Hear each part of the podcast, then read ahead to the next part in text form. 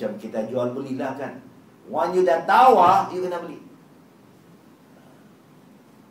One you kena janji, okay sekarang. Because our word.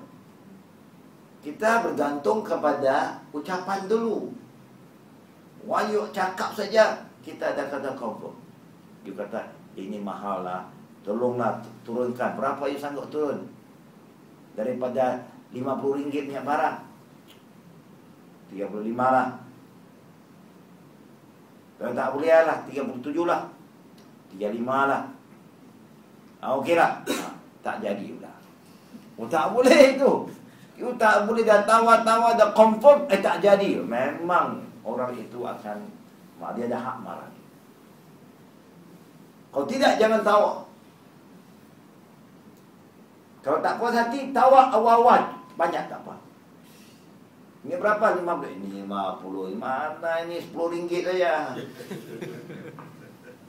Tawar lah. Ini nak naik 15 kan. Nah, itu tak apa. Tapi one you dah tawar, dia kata dia mula 50, you kata 35. Kamu you nak you dah pandai tawar kan. Jadi kita ni kata 50, 35 kira bagus punya.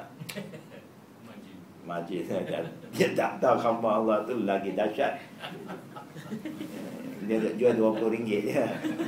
Dia nampak cakap lain turun dan Mercedes lagi. Ha. Ini bolehlah dia kata boleh kita semilih dia sekali.